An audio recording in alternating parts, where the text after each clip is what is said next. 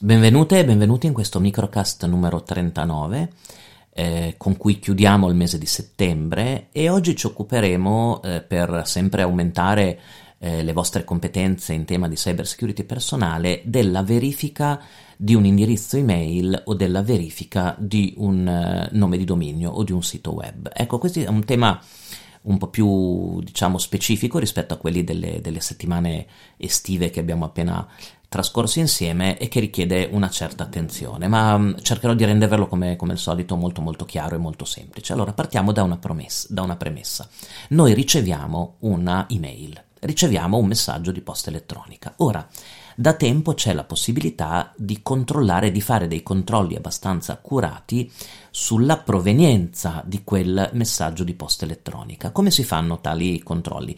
Cosa, intanto cosa significa controllare la provenienza? Vuol dire che mi arriva una mail da una determinata persona, ma io non sono certo che sia stata veramente quella persona a inviarmi quella mail, perché sapete è molto semplice cambiare il mittente ehm, in un programma di gestione della posta elettronica. Magari la posta elettronica mi arriva, che ne so, sul telefono cellulare, la prima informazione che mi appare è Mario Rossi, ma io non sono convinto che quella mail arrivi dal mio amico Mario Rossi. Allora, da tempo i programmi di posta elettronica eh, danno la possibilità di vedere il testo completo della mail.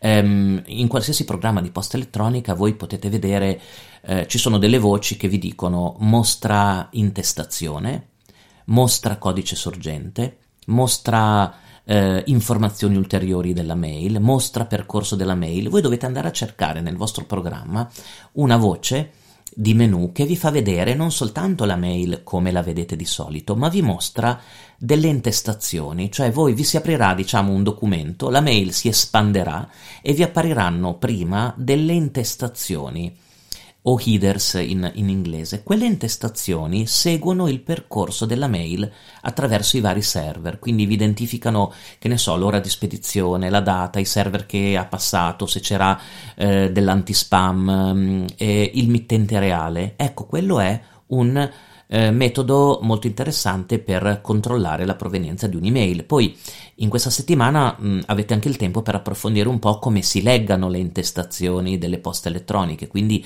quali sono le parti che anche noi tecnici possiamo andare a verificare per avere delle certezze circa la provenienza di un'email. Quindi, primo tema che vi voglio lasciare oggi, eh, studiate per favore quello che c'è dietro le email i metadati, le intestazioni che ci sono dietro una mail. Provate ad aprire un messaggio di posta elettronica con un editor di testo, ad esempio, vedere e vedere il codice sorgente, per vedere tutte le informazioni aggiuntive che vi possono mh, mm, dare informazioni più dettagliate sul reale mittente.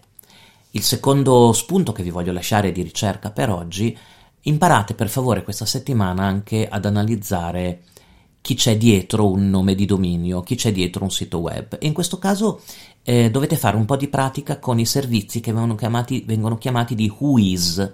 Quindi è sufficiente che voi cerchiate eh, su Google Whois e troverete dei servizi che sono molto semplici. Voi inserite un nome di dominio, www.fiat.com, www.repubblica.it e vi ritorna una pagina con delle indicazioni su chi ha registrato quel dominio, chi lo gestisce e anche con dei contatti tecnici o riferimenti.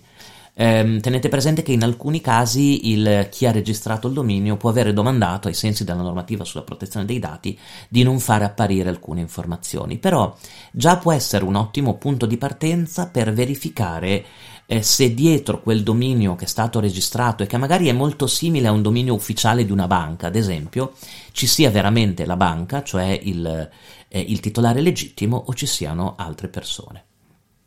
C'è un tipo di phishing molto comune, molto interessante, che sta mm, andando molto di moda, che si chiama Search Engine Phishing, che è il phishing sui motori di ricerca. In pratica il criminale non manda delle mail di phishing, ma crea un sito web e lo fa indicizzare dai motori di ricerca. Crea un finto sito web dove fa delle offerte speciali, no? ad esempio degli iPhone a, a 200 euro. Aspetta che Google indicizzi quel sito fraudolento e poi voi fate una ricerca su Google perché magari volete comprare un iPhone e cercate il prezzo migliore e vi torna tra i risultati di Google anche il sito fraudolento. Voi vi collegate, vi sembra un sito ufficiale, regolare, vi chiede i vostri dati per vendervi l'iPhone, poi voi mettete i dati e ovviamente spariscono. Tra sono siti che rimangono in linea ad esempio 4-5 ore, non di più. Ecco, già una verifica del nome di dominio di un determinato sito per capire se è uno store ufficiale o se è eh, un, um, un sito fraudolento che è stato allestito al volo per poche ore per truffare le persone può essere molto utile.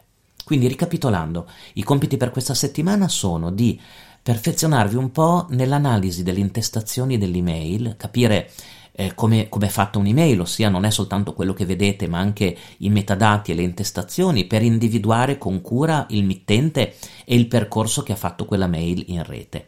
E poi di andare a vedere un po' di siti di Whois fare un po' di ricerche per capire chi c'è dietro realmente a un nome di dominio. Sono due competenze necessarie per alzare sempre quel livello di guardia di cui vi parlavo e per controllare con più cura tutti i soggetti che si relazionano con noi e noi ci sentiamo come sempre la prossima settimana per un altro microcast.